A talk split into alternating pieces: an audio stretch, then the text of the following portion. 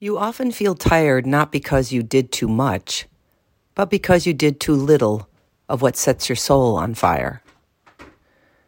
We can fill every single moment of our day with things, stuff, busy work. And yes, you will probably be tired at the end of the day. But when you don't have a jam packed schedule and you are tired anyway, that's when you know you need to fill some of your time doing what you love. When you do what you love, you won't feel tired. You will feel energized, excited, lit. Make sure you create some balance in your life to stay motivated and happy. Be less tired.